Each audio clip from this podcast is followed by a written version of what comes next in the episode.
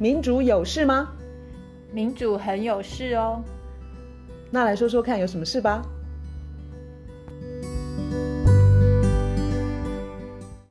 大家好，我是苑少。大家好，我是倩怡。我们今天要聊 Super Profits，这个超级暴利是什么呢？在这个高通膨，然后高失业，然后呃，从去年开始有很多企业倒的倒。我现在讲的是全世界哦。然后裁员的人数一个比一个数字喊得高。在这样的气氛之下，化石燃料跨国大公司，这些是跨国大公司嘛？哈、嗯，对。他们一个一个的陆续告诉我们，他们二零二零年的获利都是破一百多年来的历史。好，我们从我从我这边手上的数字开始好了。英国石油公司二零二二年的获利，它是增倍，呃，达二七七亿美元，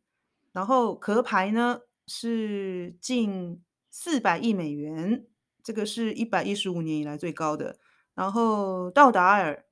它是相较之下小老弟喽，它是二零五亿美元，但是是史上来最棒的最棒的获利。我来补充，美国的 Exxon 艾克森，它是五百六十亿，冲上第一名吗？胜 获胜，他是破了一百五十二年的记录。等等等等，就是就在后面会画，要贴一个那个皇冠的那个符号。对对对。可是有没有搞错啊？不是，大家都是涨价，不是说是因为能源取得困难，然后我们通常都还以为涨价，然后通膨，我们还以为它在反映成本。反映成本就是说，连这些石油公司，他们就是没有货，或者是油进不来，或者是种种原因。可是没有诶，你看他们的获利是这么这么的高，他们好像随便想要怎么样哄抬，反正你也拿他没办法。所以他那么多的利润，他放到口袋，他去做至少两件事，一个就是去回馈他的股东，另外一件事情他们就是做股票买回，把他自家股票再买回来，这样子让他的股票更高，没错，然后也让他们自己口袋钱更多。你说的那个情况，像当道达尔哦，哎，虽然他赚的钱其实是比什么英国或者是什么呃英国石油公司啦和壳牌都还要都还要低，但是我实在就是拿他的例子来说，他从二零。零七年来讲，只有缴纳七次的税，然后他的 CEO 啊，他还很很强调说，哦，我们我们在在这几年来，那个欧盟的体制啊，他们也付了那个什么团结贡献，这样因为不好不敢讲税这个字嘛，然后讲讲付出一笔钱去去做那个，就贡献在于团团结团结意思你也知道，就是有需要帮忙就就就去，也付了十亿呃欧元，然后他他在。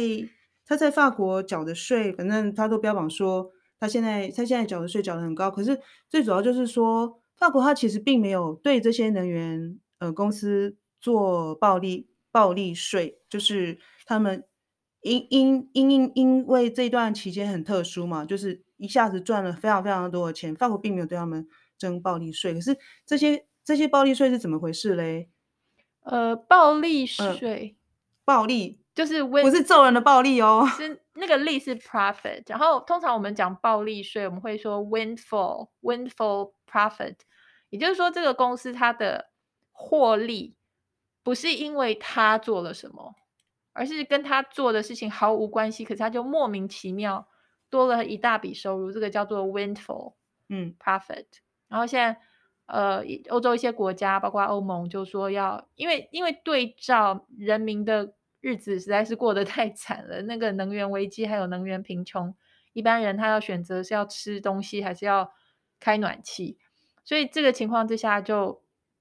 包括欧盟还有一些国家就开始要征收暴利税。我来讲英国，英国有，嗯，然后它是什么情况嘞？它其实呢也是只能针对这家公司在英国开采的。石油跟天然气，也就是甲烷气的获利，那不要忘了，像英国石油公司，它在英国开采的部分哦，它的获利只占它全球获利的不到百分之十，诶，所以它能够对于他们呃开征获利暴利税的部分，其实是只有很小的一个部分。那当然，以 BP 英国石油公司来说，能源公司另外还要缴，比如说公司所得的税，再加上就是再给他多多开征了个补充税，他面对的税率其实是百分之七十五。不要为他们担心，百分之七十五好像听起来听起来蛮高的，可是你看看，它竟然还是可以冲出史上最高的获利，嗯、而且那百分之七十五不是它的总获利，它是一定是在某一个呃，就是 windfall 那一部分是额外的，莫名其妙赚到那一部分才会，他们会你到达了一个，譬如说两百亿以上，他才会征收。那个额度才会征收那个暴利税，并不是说从你赚的第一块钱就开始，并不是这个意思。比较令人比较觉得，就是这些人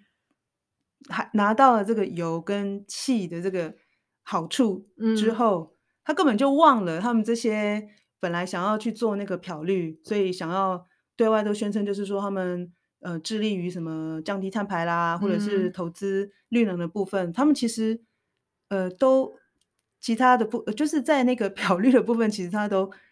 都稍微野心都下降了啦。意思就是说，他们就漂漂绿都不漂了，就，就直接就不客气的拿出来，就是他们原先比如说 BP 呃原先设定二零五零年碳中和嘛，所以它中期的目标就在二零三零年的时候碳排，它原先是设定要调降百分之三十五到百分之四十，不过今年的二月初，它已经把这个碳排的标准调降，只剩下百分之二十到百分之三十。诶，理由呢？他就说他要提供这个世界所需要的能源啊，所以呢，他当然是要维持石油跟天然气，也就是甲烷气的投资，这就是他大剌剌的理由。其实就是钱在在在在面前，他要赚的就是这个油跟气，就是黑色的钱。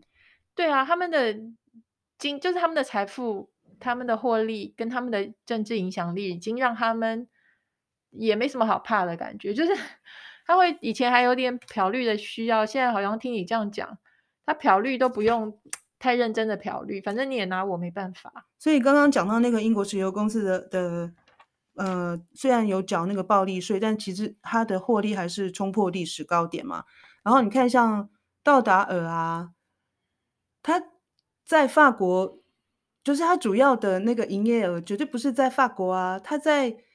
他在非洲，他在。南非的沿海，它在巴西都还有新的那个开采石油跟天然气，嗯、也就是甲烷气的计划。然后你看哦，它二零二零年到二零三零年的化石燃料生产其实会提高十八十八点四，他们没有在要做什么能源转型的、哦、的打算啊。然后你说他在呃，就是法国政府对于他没有课征什么暴利税，好了，那。它的获利，OK，我们我们刚刚说了嘛，就是史上新高。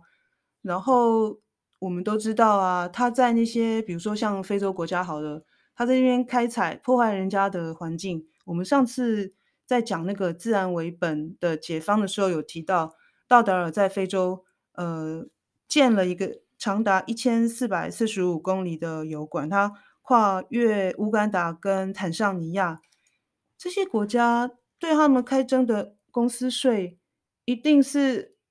一定是不高的，所以他在大赚其钱的地方没缴什么税，然后他在那个欧洲母公司，他其实呃再怎么看动刀，再怎么想要对他们也也赚不到，就挣不到什么挣不到什么税的，这真的是太糟糕了。我看到一个就是你刚刚主要讲的都是化石燃料，然后我看到就是。Oxfam 就是乐施会，是乐施会。他们今年，他每次乐施会每一年，他看全球的贫富不均的报告，他都会跟呃世界经济论坛，就是全世界最有钱的那几个人，然后都每个人都搭着私人飞机去这个达沃斯的那个时间点，乐施会就公布他们的今年的世界不平等的这个报告。他们今年的这个报告的名称。还蛮恐怖，叫做 Survival of the Richest，就是 听起来就是最有钱的人他们可以生存，嗯、那那那我们其他人可能就不必了。嗯，这是 Oxfam 就是乐视会他的这个报告的标题，因为他关心有钱人，他们要继续拿那么那么多的钱，对他批判他们。对，然后这个乐视会啊，像你刚刚讲到西方跟非洲，它里头有讲，他说以马斯克美国的马斯克为例好了，美国。的马斯克，马斯克他时不时就是全球首富嘛，有时候掉下来，有时候又上去。嗯哼，他实际上，实际上这个人他需要缴的税是多少？有的时候不用缴，可是总的来说，他实际缴的税就是他他的财富的三三个百分点，就是三个 percent。然后这个乐施会他做一个对比，他说在乌干达的一个一般人，嗯哼，他一个月 赚八十块美金，那这个人呢，他在乌干达他要交税，那个税率是多少？四十趴，所以八十块乘以四十，他的八十块就少了三十二块去交给政府。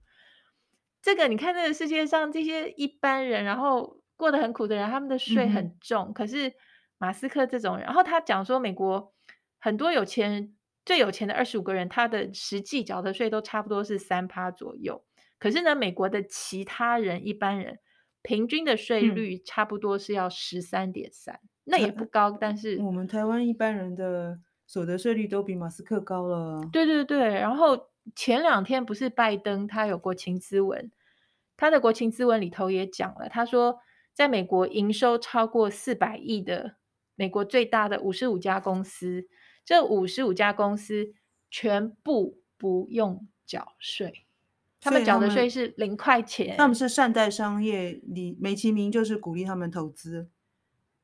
就是我觉得基本上就是一种 掠夺、跟偷窃、跟强盗，跟我无法形容。然后这个乐施会的这个报告，就是这一本叫做《Survival of the Richest》这个报告，他有讲说现在这个世界呢，他说，呃，有一有一个阶层的人叫做 billionaire，billion 是十亿，嗯，所以你要到那个阶层的话，嗯，你的财产要到美国十呃美金十亿以上。他说：“这个阶层的人，他们每一天，他们的财富都在增加二十七亿，每天哦，呃，每天他们的财富一直增加，一天那一天有二十四个小时嘛，他们每天增加二十七亿，就是每个小时都增加一亿多。所以他们如果听我们的 podcast，他听完，比如说半个钟头，他听完我们的现赚，现赚，没有，两者之间没有 关系，这是个比喻。”就现赚不到一亿，可是好几千万美金，所以这个太夸张了。然后他说，嗯，很像这世界上的人好像活在两个世界，因为相对于那一群人啊，就一天这样躺着，一天二七亿多多二七亿，世界上其他的很多人现在都在受到通膨之苦，然后等于是全世界有十七亿的劳工都因为通膨，现在等于是在减薪，包括你刚刚讲的还有。裁员就是裁员也很可怕，这些这些大的企业财团他们在做股票买回，他们有钱，他们的他们大获利，然后他们的获利的钱跑去做股票买回这种事情，嗯嗯、他明明有这么多获利，但是他就把员工给裁掉。所以你说这个是制度设计的问题吗？这个是体制的问题，他们。他们会跟你讲说，这个是市场机制，然后他说这个是 trickle down，就是是涓滴经济，是下渗式经济学，这是雷根发明的词。然后他们一直在讲说，你就是要帮企业减税，你就是要让企业交很少的税，这样子上面的人有钱了，大老板有钱了，不是就可以雇佣你们这些人吗？所以他们一直在用 trickle down 这种这种谎言在骗我们。所以一路来就是一直减税、减税、减税、减税。那根据这个乐施会，他说从二零二零就是等于是疫情之后开始起算好了，二零二零以来的财富分配是怎么样的一个情况呢？他说二零二零以来的新的是这个世界上的新的财富里头，有六十三趴的财富都跑到一趴的人手里。然后剩下九十九趴的人呢，就去分那剩下三十七趴的财富。所以这个这种分法，你一天、两天、三天、一年、两年、三年这样子分下去的话，那个悬殊就是那个距离会变得越来越大。他有讲一个东西，我觉得也很好记，也很传神，就是说，嗯，当我们底端的九十趴的人，我想我跟你，我们大部分人，我们都是底端九十趴的人。当我们努力工作，帮自己赚进一块钱的同时，那个顶端刚刚讲的那个 billionaire 十亿，嗯，身家十亿以上的人，当我们赚进一块钱的同时，他们是同一时间就赚进一百七十万。嗯哼，所以我们在赚我们的第二块钱的时候，他又赚到他第二个一百七十万。就是我们努力在拼，我们努力在赚钱的时候，一直在帮他赚，是就是我们的一百七十万倍的所得。我们的努力全部都……你刚刚特别提到那个疫情期间嘛，就是创造出来的六十三趴的的财富都掉到百分之一的人手中。对，那你看，大部分人行业的人在那个时候其实都是苦哈哈的。所以对啊，两个世界。像今年哦，你看今年一月底啊，就是法国的全球就是母公司在法国，就是精品集团 LVMH，嗯哼，这就是呃，这是世界上最大的精品集团。嗯、它二零二二年的营业额跟净利都来到了新的高点，所以很可能就是你刚刚说的那些亿万富翁、富豪们，这一定买呀。嗯，就是完全不用考虑什么，我有 我有没有明天是什么，就是就是买，因为反正他的每一个小时都会赚进，就像你刚刚提供的数字，好像是二十几亿，应该是美元。对，这，这是两个世界嘛？这好像是。对，我觉得哇，这个这个是天哪！我觉得这个现在的世界真的是两个世界，然后你可以看到顶端的非常少的人，他们会希望我们的体制跟我们各个国家的政策是。某一个样子是对他们好的，可是对他们好的就是对于我们这个世界的人，我们真的在 Main Street，我们真的在工作各各行各业的人来说，会是不好的。所以，我们两边的希望的政策会是相反的。然后，政治人物、各国政府，因为他们已经被这些顶端的这一群人，等于是 capture，就是被他们呃把持把持。所以最后出来的政策又是对我们不好，是对他们好，然后这个一直在循环，一直在循环，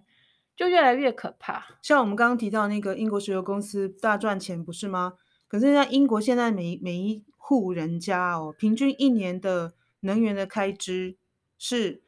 两千五百英镑。如果用新台币计算的话，它每个月平均下来差不多是七千六的新台币。我为什么提这个数字？就是因为你知道，那个英国从去年到现在，他们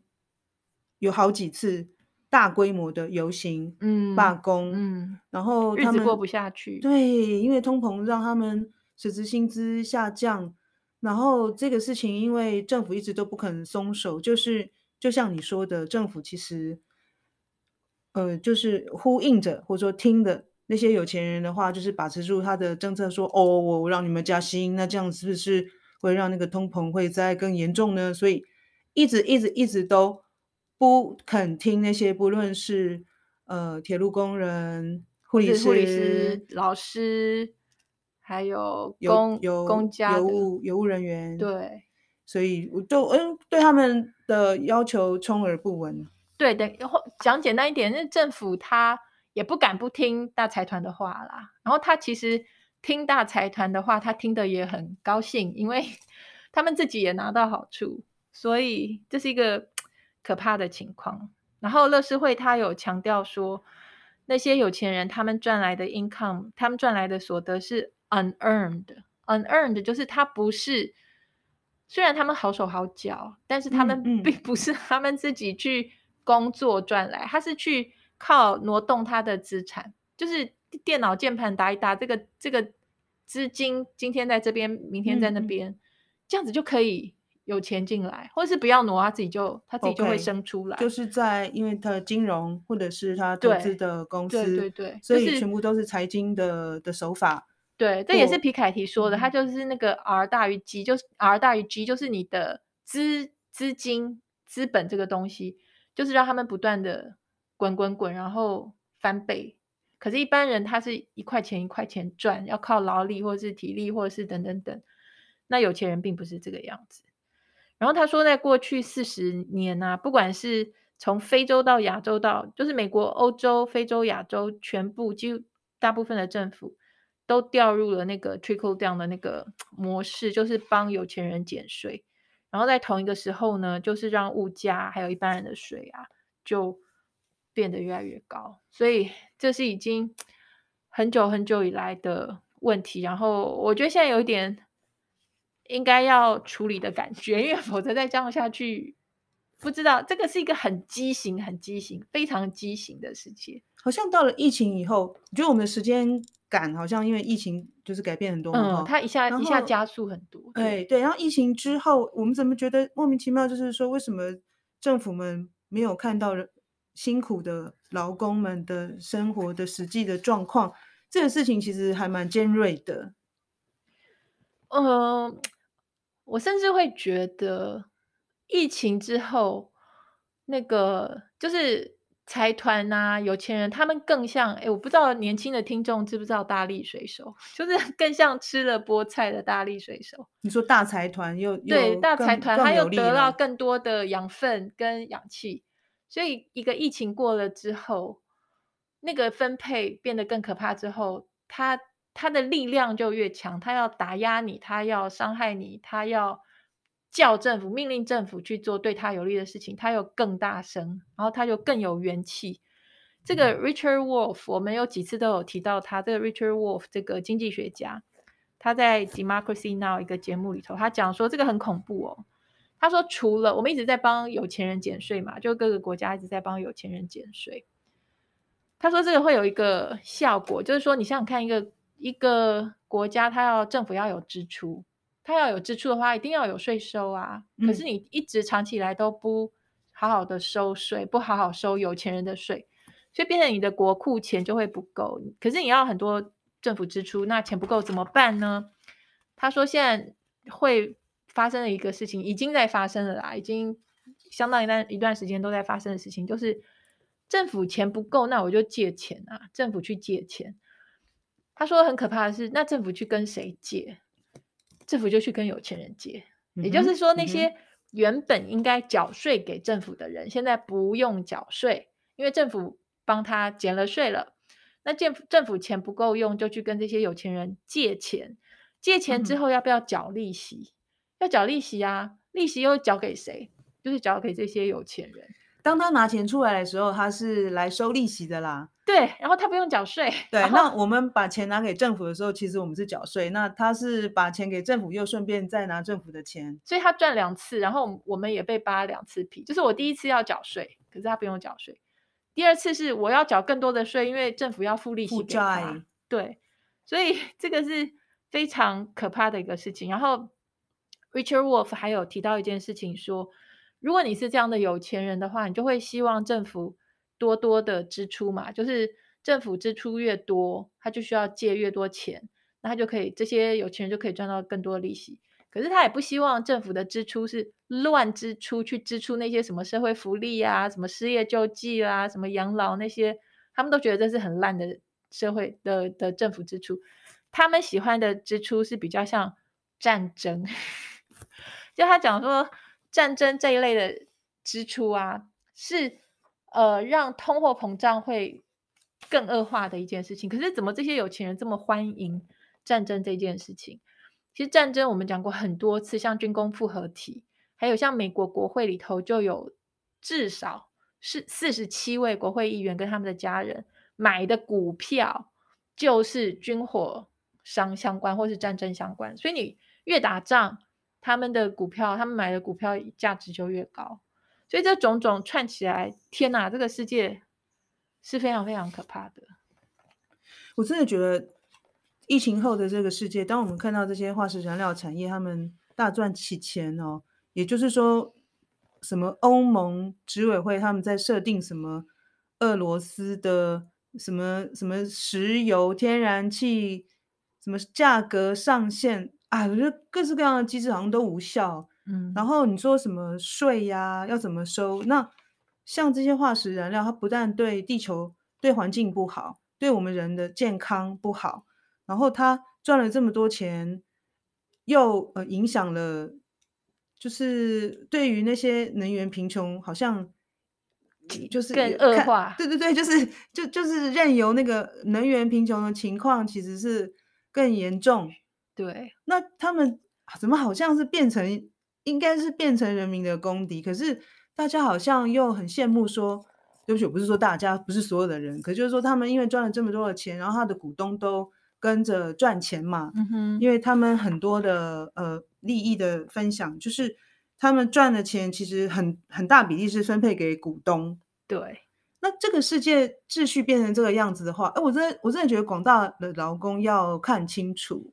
对啊，就所有的人都应该，除非你就是那个一趴，你都应该要看清楚这个情况不对劲，因为我们的地球会完蛋。因为虽然说，就是说我们我们一般人赚一块钱的同时，他们会拿走一百七十万这件事情，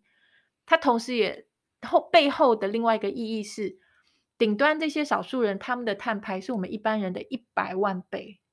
有一个算法是把它连他们的投资行为算进去的话，他们的。碳排是我们的一百万倍，拜托，这个地球被烧掉是他们在烧，然后我们现在还很多人，我们当中还很多人非常的崇拜大企业，崇拜大财团，继续觉得继续挺他，然后他们就是 celebrity，然后主流的媒体报一些什么花絮啊，这个这个大富翁多么了不起，这个大富翁他们家的房子如何如何，这都是非常，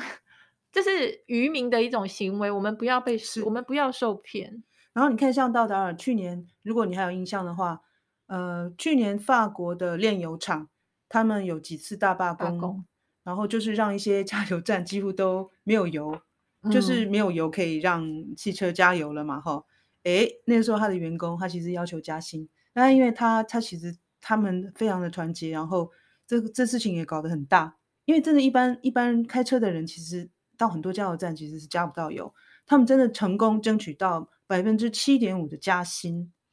对，我觉得工会然后劳工团结是一件非常非常非常重要的事情。就好像我们现在在看那个法国劳工，他们还是在抗议政府拿出来的新的退休改革方案嘛。嗯，然后前几天我就看到法国的《世界报》，我那时候跟跟你分享，他们一些年轻人，十五岁到三十六岁的学生，包括呃政治工作。者呃，还有社会正义跟环境正义的倡议者，就是这些十五到三十六岁，就是算是少年跟青年的都有吧。嗯，对，他们反对政府现在推出的这个不公平、不正义的改革案。嗯，好啊，他们理由很有趣啊。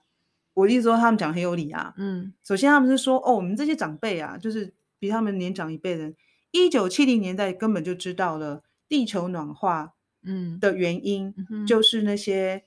化石燃料的使用嘛。嗯、这个很多人应该如果不知道的话，就是请去网络找一下，因为很多地方都在谈这个事情呢。就是一个就是有大公司的研究，在一九七零年就已经指出来，他们知道地球暖化的原因。嗯、好啊，年轻人都说你们这些长辈，你们早就知道啊，你们又又动也不动，害我们现在要面临的就是什么？海平面上升啊，然后地球暖化的带来的很多不好的对的影的的结果嘛。然后呢，他们现在也直接指出来，就是说，你们这上一辈人，你们根本薪资跟你们拥有的资产，就比现在的年轻人这辈还要多啊。嗯，你们在叫说什么世代正义，要我要我去挽救这个退休制度，嗯，是不是笑死人？笑死人是我我的 很简单的的的连，就是就是解释，但就是。他们也看得很清楚啊，对，他们有说，等到他们这些年轻人真的可以熬到退休的话，那时候地球是三度，搞不好更高四度 C。所以 现在就变成我看的各个方面的论述啊、资料啊、学者，然后评论家，他们现在都在强调一件事情，就是我们现在生态上的生态极限快要，地球快要完蛋这件事情，跟分配这件事情已经不是两件事了。它完全就是一件事，就是分配分配的太烂，就是会让地球没救。然后这个是一个很严肃的事情。然后我有呃看到 Truth Out 这个媒体有一篇文章，它是在讲一个一本新书，是一个美国的 Fordham University 的一个教授，社会学家叫做 Heather Gotney。所以他在他的这个新书里头，他就有提到说，我们今天所以所感受到的这些不平等啊，政治上也不平等，然后经济上、社会上都不平等。他说这些不平等都是 by design，就是是故意设设计出来要让这个不平等发生。他说这就是新自由主义它的用意、它的效果、它的功能，它就是要不平等。他就是要把最好的、最精华都留给上面少数人，就是要搞死劳工。对，然后他说，其实这些 corporate elites 啊，就是这些财团企业的精英，跟那些专门服务他们的一些社会里头的一些人，他说，其实他们有共同的利益，然后他们从以前到现在，他们一直一直会做做的一件事情，就是 wealth defense，就是要去捍卫他们的财富，或是去捍卫一个不公平的体制。然后他有举一个例，因为这个人他有帮美国那个 Bernie Sanders 做过。做过事情，然后他说，在二零一一三年的时候，Bernie Sanders 他提了一个修正案，要把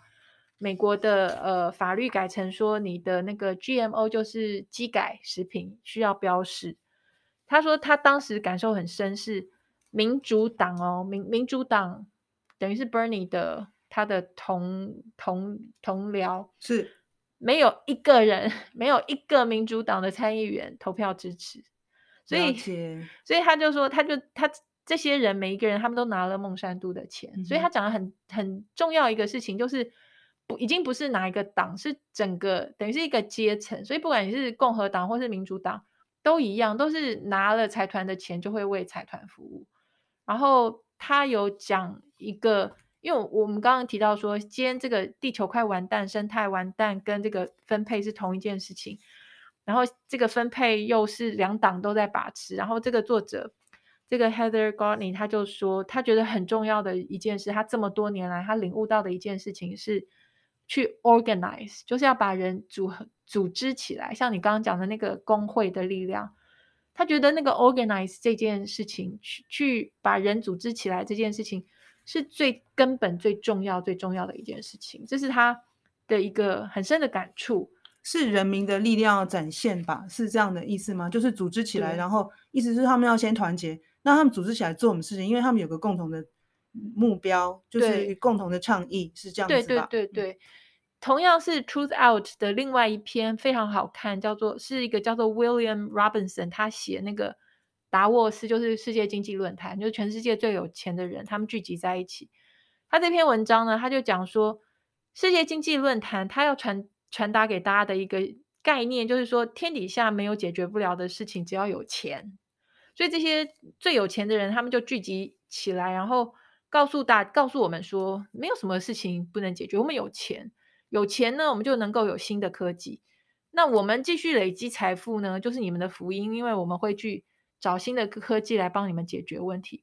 这个作者，这个 William Robinson 就说大错特错。他说这些人跟这个。分配体制这个现象是今天一切重大危机的来源，他们就是问题。他也跟刚刚那位学者、那位社会学家讲一样的话，他说一定要向下重分配，因为我们长期以来是向上在做财富分配。他说一个 top down 的体制就是会杀人，然后我们现在必须要靠 bottom up 的力量才能够救人，因为其实 Oxfam 就是。乐施会他们去年的报告的名称就叫做 “Inequality Kills”，就是不平等，就是杀人啊！很多人都已经死了，就是因为不平等。所以总的说起来，可以学到的东西就是一定要 bottom up，然后大家要先觉醒，觉醒之后有能力可以组织的人就要组织。我没有这个能力，我不会，可是有人会，他要出来做，向下重新分配。这个这个重点蛮容易接收到它的精髓的，嗯，对，但是要让它发生就很难，对不对？可是一定要让它发发生。那政府它不会自动做的，有钱人他也不会自动做，他只会去搞破坏，他去抗拒。所以由下往上，这个要会组织的人，他要出来组织。然后我不会嘛，那我你大概 也不不会，可是有人会，他要出来做。台湾也面临这样的情况，就台湾现在已经有贫穷贫穷而在家死掉的人，然后其实我们讨论并不是很多，不管是重新的分配啊，或者是财富集中的问题，对，所以我们要先知道财富集中其实是很多万万恶的来源，这样子讲，就是简简单理解起来可以是这样子，而且不要被那种民主的很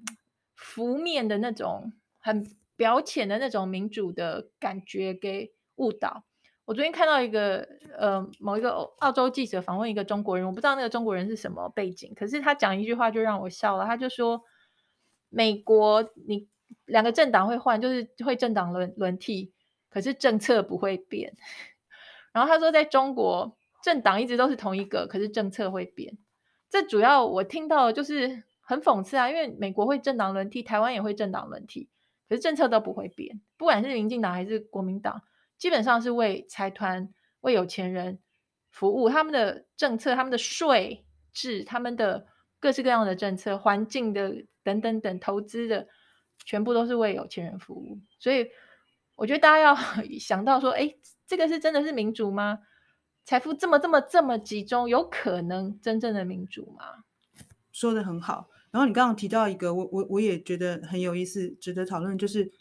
在那个达沃斯，你说那些有钱人他们开会的讨论就是哦，他们创造了财富可以呃，呃更新科技技术啦，或者是创造工作机会。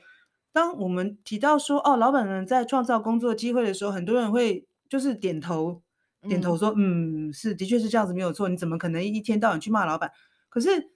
我我要问的是，这些老板们创造的又是怎样的工作机会呢？对，如果说是工作条件也不好，或者是说都是在那个你知道吗？已经要被转型淘汰掉的工作，就是因为他希望用一个比较低的工资，在延长那个很烂的或者是核色呃能源的的科技的的话，那你说他创造了工作机会，但是我会觉得说，我们应该看的是内容。内容是他创造的是什么工作机会？没错，而且我要强调说，我们的矛头都是对准大的财团跟大的企业。如果说这些大的他都乱来的话，你我们不可能首先要求中小企业嘛？中小企业它是等于是比较被动，而且他们也过得很苦。是真正拿走财富的就是那种大的、超大。我们刚刚讲的那些几亿、几亿、几十亿、几百亿的那些大的企业。嗯，好，所以我们今天是从。呃，超级暴力，嗯，呃，来提起这个议题，就是说财富非常集中，嗯，就是是一个要大家要小心，要去批评，要去掀开去看，说这个是怎么形成的，以及它是不是在腐败我们的民主制度，而且造成很大的伤害，在破坏地球，也在杀死我们跟我们的后代。好，我们不希望我们国家走到那个地步去。好，大家。加油！OK，拜拜，拜拜。